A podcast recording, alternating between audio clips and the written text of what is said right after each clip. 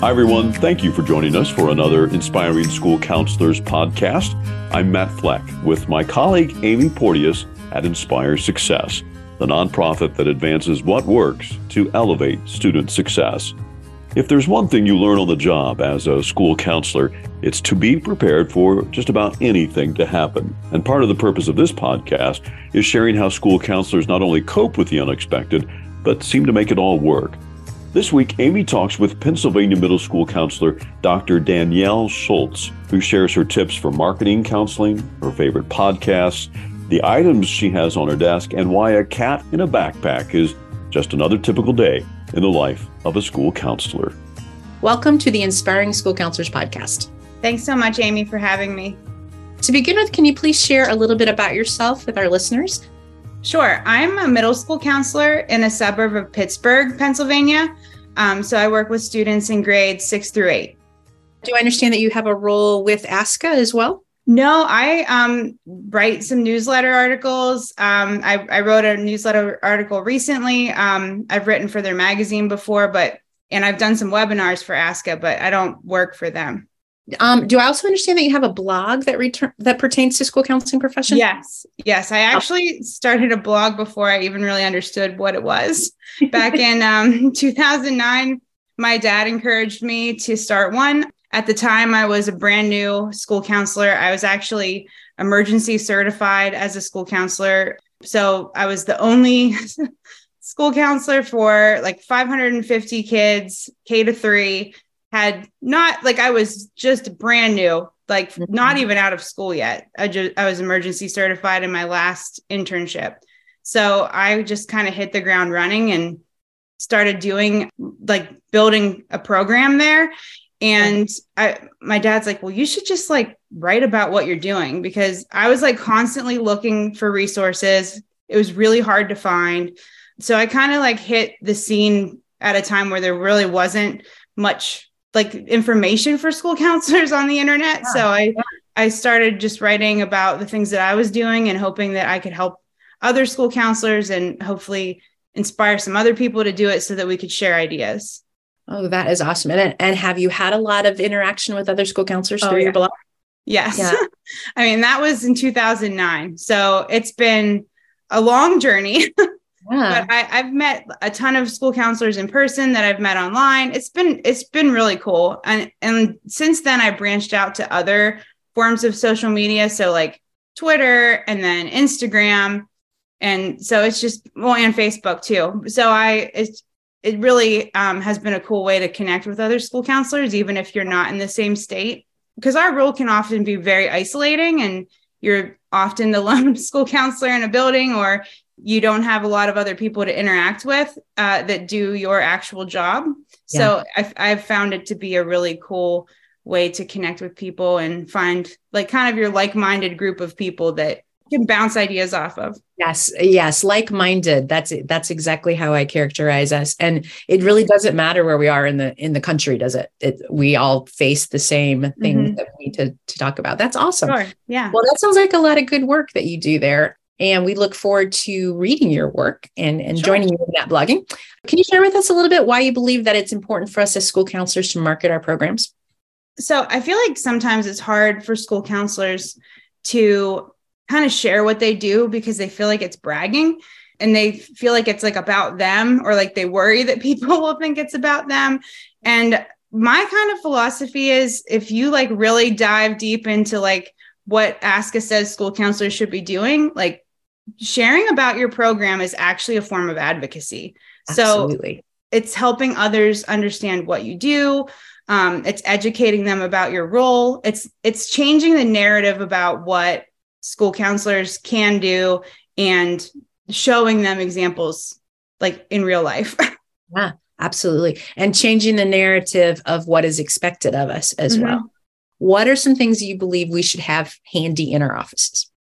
Well, I personally have like kind of like a bucket. I guess I would call it a basket. I don't know.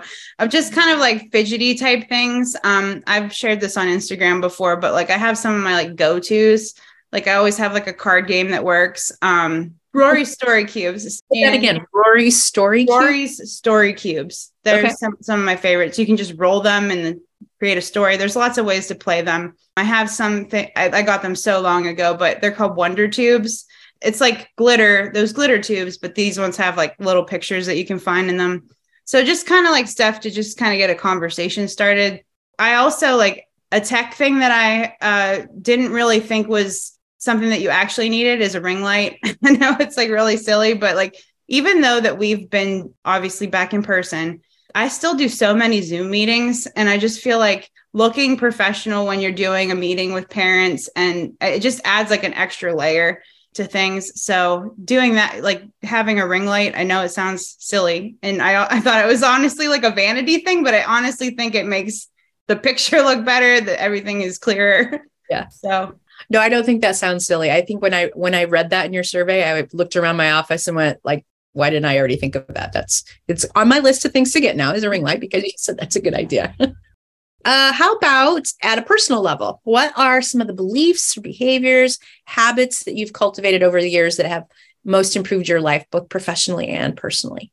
So early on in my career, I was always so afraid to take a day off. I was I would like seriously even if I was sick I was like so stressed out about it but um one of the school counselors I worked with early on she was like you need to just take a day like if you need to take a day like you're not you're doing your best work like you're not doing your best work you're not being your best self if you don't take time for yourself so flash forward to the pandemic and having three children like I definitely understand now like you have to take days sometime right and like they kind of like helped me into it because like you have to take days sometimes for your kids. So I'm you need to take them for yourself too.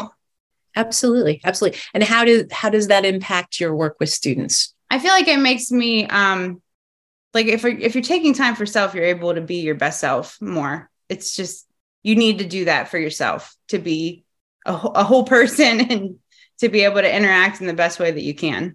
And remember when you were um, talking about that counselors don't like to advocate because we think it's, it's vain. Mm-hmm. It's the same thing with uh, taking the time off. Sometimes we mm-hmm. feel like that's um, that we're not taking care of our kids if we take care of ourselves, and that's yeah really the opposite of truth, isn't mm-hmm. it? So that's very wise. And, um, you know, we like to end our interviews with some rapid fire thoughts. So I'm going to ask you a few questions. Okay. And I want you to answer them briefly with your first thought, right? You don't have to think okay. about it. All right, yes. here we go. What song or activity helps you deprocess after a long day? Um, I really like listening to podcasts. Two of my favorites would be Life Kit by NPR. Like I always get some really good ideas and I just feel like they're good. Like they're just so good. Yeah. Um, and I really like Akimbo by Seth Godin. He's a business business person, but like my dad introduced me to him and I'm just really like everything. It helps me think about things in a different way because it's business oriented? Yeah, it's just a different perspective. What was it called again? Akimbo? Yes, Akimbo by Seth Godin. Awesome. Yeah. Okay. What's the funniest quote or oddest thing a student has ever said to you? So one time I was doing a new student group and um, I used to do an activity where I gave everybody animal crackers and had them pick one and introduce themselves. And I had a student one time say um, that he was a pony. And I said, oh, okay, tell me about like how you're like a pony. He's like, well, because everybody's always on my back. And I was like, oh my goodness. it was very telling, but it was just like not at all what I was expecting to hear. Because everybody's always on my back. Well, you had some things you could work on with him. Then. Yeah, definitely. he opened the door right up for you. Yeah. Um, what question or statement from a student annoys you the most? Well, I mean, this goes for teachers and anybody else really in the world is when people call me the G word, which is guidance counselor. Yes. I mean, I can use it as a as an opportunity to educate, but it still is just kind of like fingernails on a chalkboard. Uh, yeah. And we can't seem to get completely past that. Can no, even like sometimes like it's just so unexpected. I'm like, oh my gosh. Yeah. I try really hard. I've never called myself that. So I don't really know yeah. how why you are. Yes. yes. And I have to work on facial expressions. Yeah. Yeah, definitely. offended by, right? Yeah. so what's the weirdest non counseling task you've ever had to complete? So one time when I worked in Harrisburg School District, I um, came to school and the principal called me to her office and said that they found something in a backpack. And I was like, oh goodness, where's this going to go? And it was a cat. Oh. Um, so they knew I was a cat person and they're like, okay, you deal with this. And I was like, oh goodness, this is just not what I expected for my day. Um, so I ended up keeping it in my office. I got it some food from like a local like Dollar General or whatever. And um, I kept it in my office all day and ended up taking it to the Humane Society, but it was just not at all what I planned. And like it, it honestly is like a good example of how like in as a school counselor, like someday like you try so hard to have the best laid plans, but someday you just walk in and you just really don't even know. Like plan to be surprised. That's like what what oh, my kind of that. philosophy is. That's that is excellent. Plan to be surprised. That might be the title of this podcast. That is okay. exactly right. Um, and so, what's the most unique job you've had other than being a school counselor? Because we know um, everything we do is unique, but I was a long term sub for a school counselor that worked in the county jail. so oh, that wow. was a very different experience. Like it was still like working with students, doing credit recovery, running groups related to grief and loss, but it was like in the jail. So it was just a very different experience like it was great working with the students. I was really nervous to be in the jail. It, I mean, you do feel like boxed in, definitely. And I, the one day I set off the alarm because I brought in a Diet Coke and I was so stressed out well, at least you didn't bring in the cat. No, no, thank goodness. Yeah. Well, Danielle, again, I appreciate your time, and sure, we're going to encourage you. school counselors everywhere to check out your blog and, and your social media. Thank you for being with us, and thank you so much. It's always a treat for me to hear what school counselors around the country are listening to, reading, and exploring. So, before we wrap up, let me challenge you to consider taking a moment to share what resources you listen to or put in practice that helps your students. All you have to do is go to our podcast website at inspiresuccess.org slash podcast. Click on the little yellow oval up on the right that says Inspiring School Counselors Form. Answer a few short questions, and that's it. Also, on that same website, don't forget there's a link to the Encouraging Songs for School Counselors playlist that can help brighten your day as you drive in in the morning or process the day on the way home. All of that at inspiresuccess.org slash podcast. That's it for us. Thanks for listening. Have a great week.